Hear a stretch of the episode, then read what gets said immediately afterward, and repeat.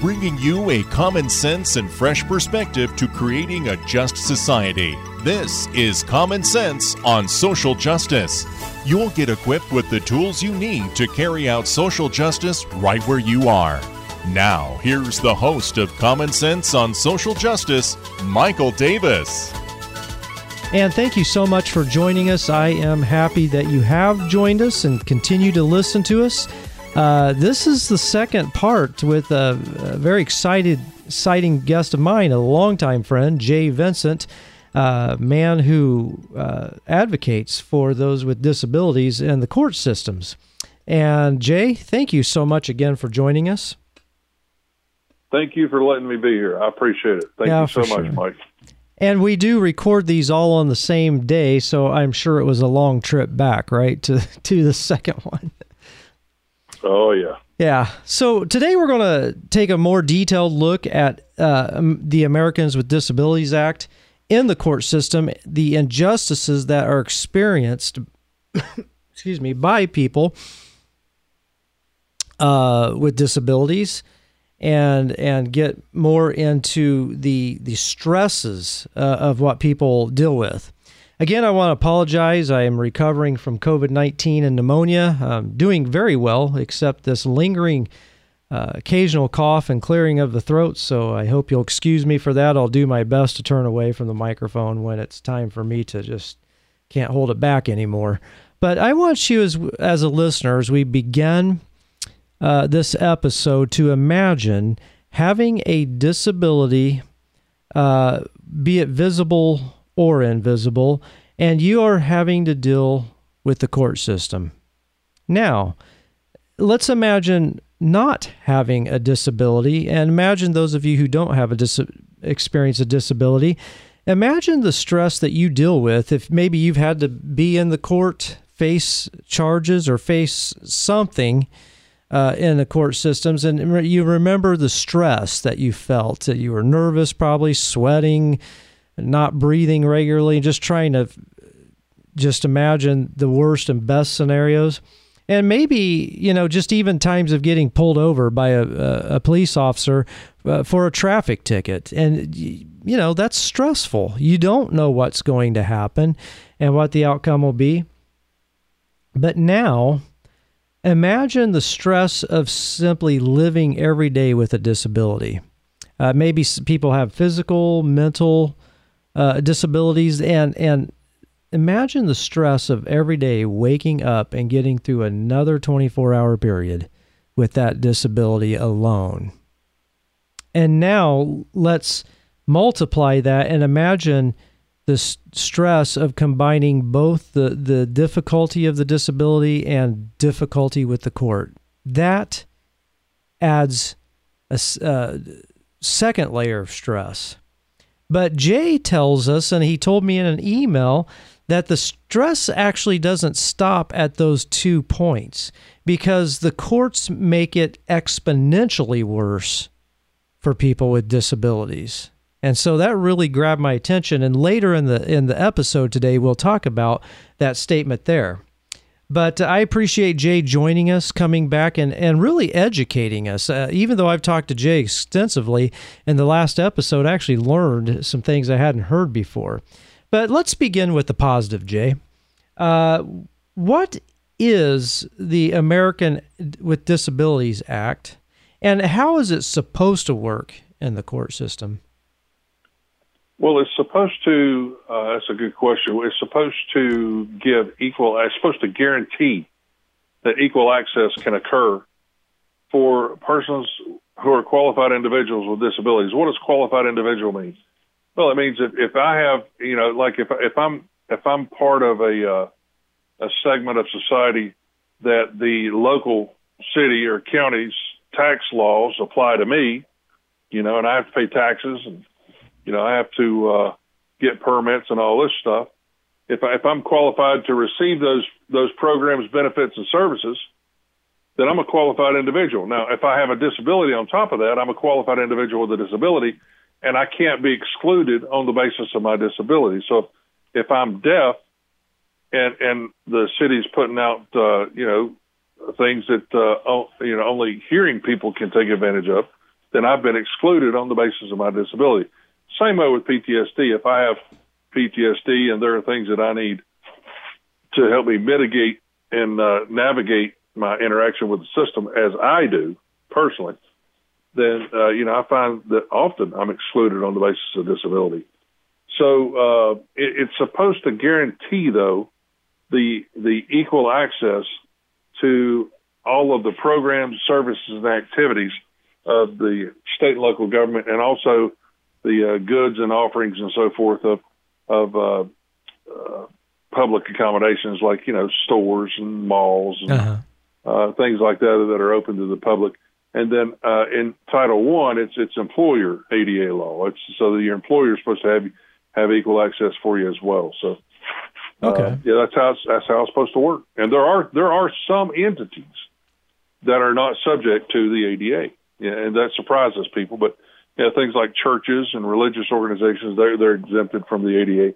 And then why is um, that? Well, it's just that this was written in, and uh, then also the federal government. It's not un, it's not under ADA. The federal government's under Section 504 of the Rehabilitation Act and all of the Rehabilitation Act actually, but uh, the uh, you know like the federal court, the the federal court that adjudicates the ADA is not subject to the ADA. So you know if you got a yeah if you got a disability you're going to the federal court, you have to use judicial conference number five and ask for auxiliary aids on the basis of communication disability. And wow. uh, yeah, it's uh, it's it's a bit tricky, but uh, and they don't like it when you know that or use that. So, so in a in a perfect court system, then what would ADA look like? What would be kinds of things would be accommodated? I mean, in, in a court system that, that's fair and equitable, I would see that there would be a screening process at the beginning of the the uh, the mm-hmm. you know the process. You know, if, if somebody gets a charge, you know, there's there's a number on there to call. They can walk through a set of series of questions. Do you have a disability? You know, how does this disability affect you? Uh, a lot of times, what I find in the court system is that, that when people say they have a disability and they need equal access, the first response of the court is, "Well, prove it." Hmm. And basically, that that says we don't believe you. We don't want to give you equal access, mm-hmm. and that, that's just that's hogwash. Yeah. So, uh, Title Two of the ADA actually it, there's no requirement for you to prove it to go get it.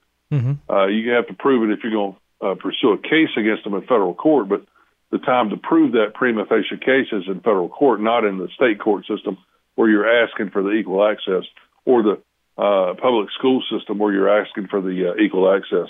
Mm-hmm.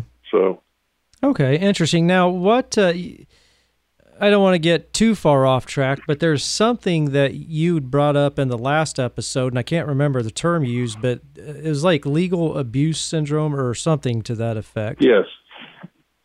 Is that was so, that the right term? It is. Uh, Dr. Karin Huffer coined this term, and uh, legal abuse syndrome is when somebody finds themselves traumatized so deeply by the legal industry, the legal system, that uh, it causes a long lasting effect. In my case, I've had uh, significant traumas with the, the court system, and uh, it's included in my diagnosis of PTSD. Mm-hmm. Um, so, my diagnosis letter actually says that I have a history of trauma with government systems, and boy, is that the truth. So, uh, legal abuse syndrome, though, is is rampant because judges aren't trained properly and they don't care whether or not they administer justice mm-hmm. fairly and equitably to people with disabilities. All they care about is getting their day done with so they can go hit their tea time or wash their car or do what they want mm-hmm. to do. Yeah. It's it's nothing more than a job. It's it's not a Yeah. Uh, you know, I, I I don't find that uh, judges are uh, likely subjects for dispensing out equal access. Okay. Yeah, and and then I this I want to stay on this for just a moment because it, it, fascinates me because it's something you usually don't hear about is this legal abuse syndrome. So with you got your letter. So, what are the courts required to do in relation to this? Uh, in relation to asking for equal access? No, in relation to this specific disability of legal abuse syndrome, because you're facing the very s- system that brought on this disability. So, what are they required to do in re- when someone does have that syndrome? Well, I want to point out that I'm I'm not uh, I'm not an attorney. I can't give legal advice. I'm Correct. not also not Yes. giving out medical or mental health advice. But Yes. uh, with that said, the, the legal abuse syndrome is a syndrome. It contributes to a diagnosis of of another disability of, of a disability actually. You know, uh, and the, the disability that I have is PTSD. Mhm. And so if I have PTSD and it's you know it's uh, and I'm triggered when I go into court, there's several things that I'm going to ask the judge to do right off the bat, and um, they, they hate it when you ask them to avoid intimidating, coercing, threatening, or, or uh, interfering with your exercise enjoyment of ADA rights.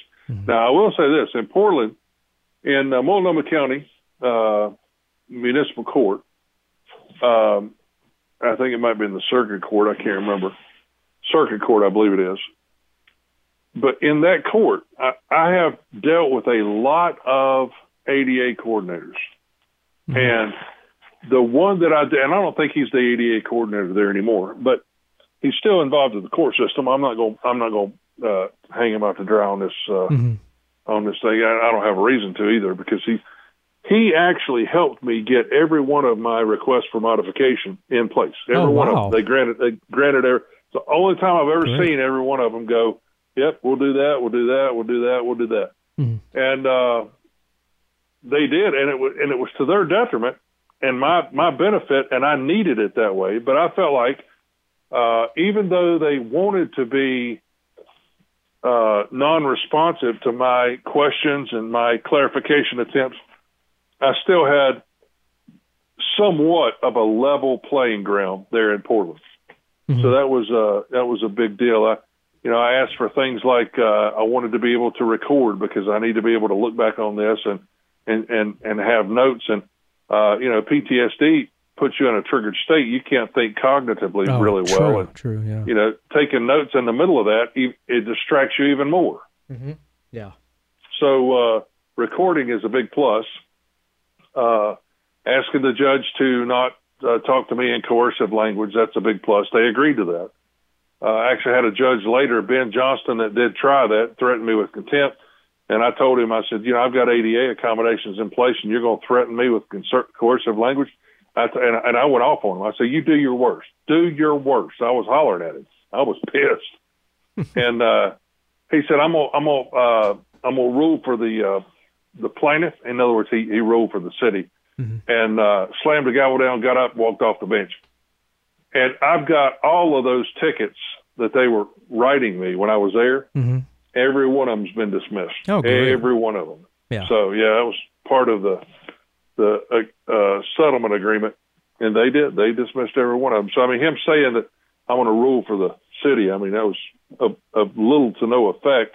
Yeah. Uh, and I, of course, got it on audio that he was Mhm. uh, trying to threaten me and so forth. So I'm using that to uh, well, that's show how the system doesn't work. Yeah, great. And I it was interesting that you brought up the note taking because when you're in a triggered state, you can't think cognitively. Let's back out of the court system for a minute because I want the listener to really understand what these the individuals, especially with the individual invisible disabilities, are facing when they go into court. Let's just go into everyday life. When somebody has a disability, be it physical or mental, what is it they go through on a day by day basis? So, uh, you know, sometimes I deal with parents of, of kids that have disabilities and, you know, things like autism or traumatic brain injury or uh, they're, they have some type of syndrome or another that makes them non nonverbal uh, in, in their communication. And, and something will happen that uh, sends the child into a spin because of the disability. And, and, you know, this is actually stressful on the parents as well. And I think there's secondary uh, things that, that could go on disability wise with the parent because of this. Uh, one one case that comes to mind is uh, I think it's in Ohio, that uh, a parent goes into the Disney store, the the child cannot wear a mask because of autism, Mm-hmm. and uh, they get singled out, berated, told to Mm. leave, embarrassed, and uh, denied access. And this is something that uh, I mean, people deal with on. a You know, think about somebody like that on. You know, in Portland, there's a lot of people that have different kinds of issues, and you, know, you get somebody like that on the bus, and uh, I mean, it can it can cause ripple effects Mm-hmm. and um, so there's there's just all kinds of things that can happen when somebody has an invisible disability. You know, and, and when I say invisible disability, autism doesn't look like a disability until it presents, and once Mhm. it presents, you're like, what's going on with this person? Yeah. Are they on drugs, or you know, the, you want to kind of think the worst because uh, you're you're into fight or flight at that point in time. It's a, it's an unknown, uh, non-common stimulus that scares you because you don't know how to deal with it and you don't know what the threat level is to you on this reaction that's going on. Yeah, yeah, and then so they're just they're probably exhausted. Them and the families, mentally, emotionally exhausted. You- You're physically exhausted just for the fact you're dealing with what how society treats you, and just the fact that just the simple things, brushing your teeth, taking a shower, just those simple things that we take for granted. Uh, you know, people with disabilities, they they can't. You know, I remember at the height when I was at my worst with COVID 19 and the pneumonia, I couldn't shower for two weeks. I just could not stand up. I couldn't even sit up. And I gained a new appreciation for the ability to just simply stand in the shower, you know? And Yep. but these people every day of their life that's that's their reality and then you go into a court system which is just stressful for anybody but then they have this added stress. And I want to talk about a statement you made in an email to me. You said that the system doesn't just add the stress of disability in the court, but you said courts can make it exponentially worse for people with disabilities. Uh, can you explain that? Well, Dr. Judith Herman wrote a book called Trauma and Recovery. And in this book, she said, if one set, and I'm paraphrasing this, but this is really close. She says, if one set out by design to create a, a system for producing post traumatic symptoms, one could not do better than a court of law. She said, women have compared the experience to being raped a second time. Hmm. You know, Wow. so uh, it, it and and there in, in in Portland, I mean, there was uh, one guy. Uh, I can't remember his name. I can see his face, Kenneth something. I can't remember his last name. Judge Kenneth. Uh, shucks, I can't remember his last name. he had a, he had a domestic violence victim in front of him, and shut her up three times. And he finally said, "Look, I can't hear any more of this."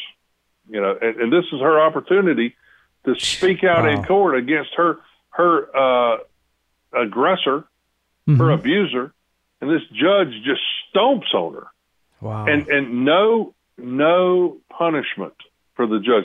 And you know that's the thing with the, the court system is that a a, a, co- a judge can in, uh, in Ohio, uh, and this is mirrored in a lot of states. Even if a judge does something maliciously, they can't be sued or held accountable. wow. And and so I mean, there is no justice system. If you've got a little egomaniacal uh, bully on the stand in a black robe, and he and they can do anything they want hmm without accountability, we don't have a justice system. hmm And so I just, I, I, you know, the first thing I do is that when I go in, I let them know that I'm not there to believe that they're an impartial adjudicator. I, I let them know I think they're, uh, they're, they're an adverse party. You know, the court. This is not, a, it's not an impartial adjudicator here. It's an adverse party. hmm Um, I don't trust courts. I let them know I don't trust them, and I think it's one of the most powerful things you can do. hmm But Yeah. I, I went chasing a rabbit there. But sorry about No, that. No, that's okay, and I appreciate you chasing that rabbit because I I've had the same experience in courts, uh, not disability of my own, but to work with the homeless. You know, I have seen.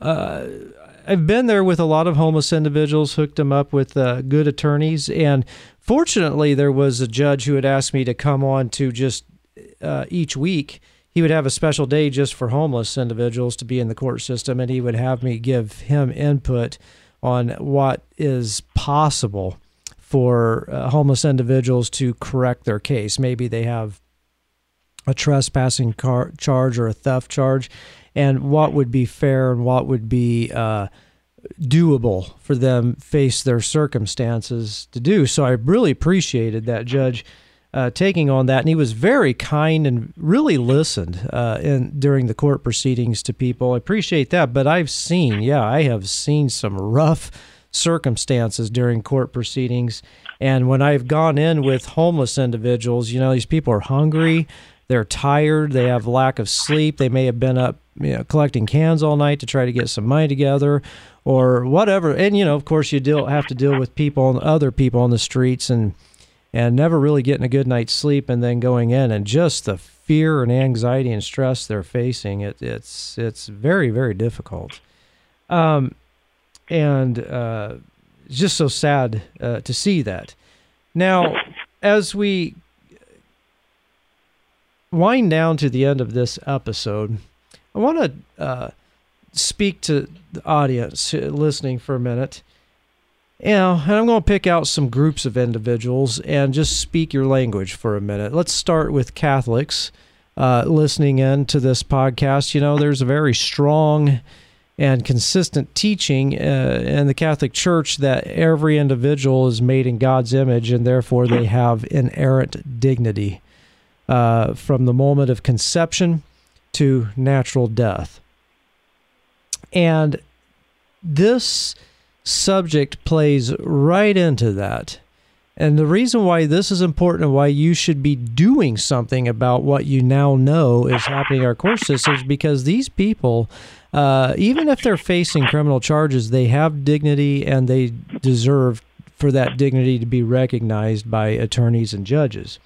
I also have some Hindu uh, friends who follow the Hindu faith listening, and one of the things in the Hindu faith that's taught that I really appreciate is the idea of non duality, meaning that there is no separation between you and I, but we all, if we all come from God, then we all are of the same substance uh, as people. And therefore, there is no separation between us. So the fact is, when those people uh, with disabilities are suffering in the court systems, that means you too are suffering because there's no separation. And then finally, those who maybe adhere to other faiths or no faith at all, which is fine. Uh, then uh, I encourage you to just realize that the things that you as an individual feel, think, and ponder on a daily basis, the emotions you feel, the pain, the joys, the thinking of the future, thinking of your circumstances, you know, how we do that constantly in our thoughts as humans, those individuals in the court systems with disabilities, they're going through those same experiences as you are. So that means we should care about them too and not add to their suffering. Uh, so, uh, Jay, we're winding down towards the end, and I want just first of all want to say again uh, how much I appreciate you joining us in this, and it truly is a pleasure to have you on here. Uh, Anything you want to add? Yes, if uh, if if they want to get in touch with me, they can yes. uh, email me at ada rights at protonmail.com. Ada rights r i g h t s at proton p r o t o n m a i l dot com, or connect with me on Telegram at ada rights. Okay, I appreciate that, and I was going to be asking that, and you beat me to it. So, and we'll talk, uh, give that again in the next episode as well. Um, uh, wow, it this has been a really good conversation, and I appreciate you joining us. And that I appreciate your friendship more than anything. You you have inspired here, me through some interesting moments in my life. So join appreciate you joining us today but I hope you'll join us again on the next episode as Jay and I are really then going to get into the nuts and bolts and really give you tools because Jay can't do it all. I can't do it all, but together we can. And I want you to pick up the mantle right where you are and make a difference right where you are. So join us next time as Jay is really going to give us some tools that we'll find useful.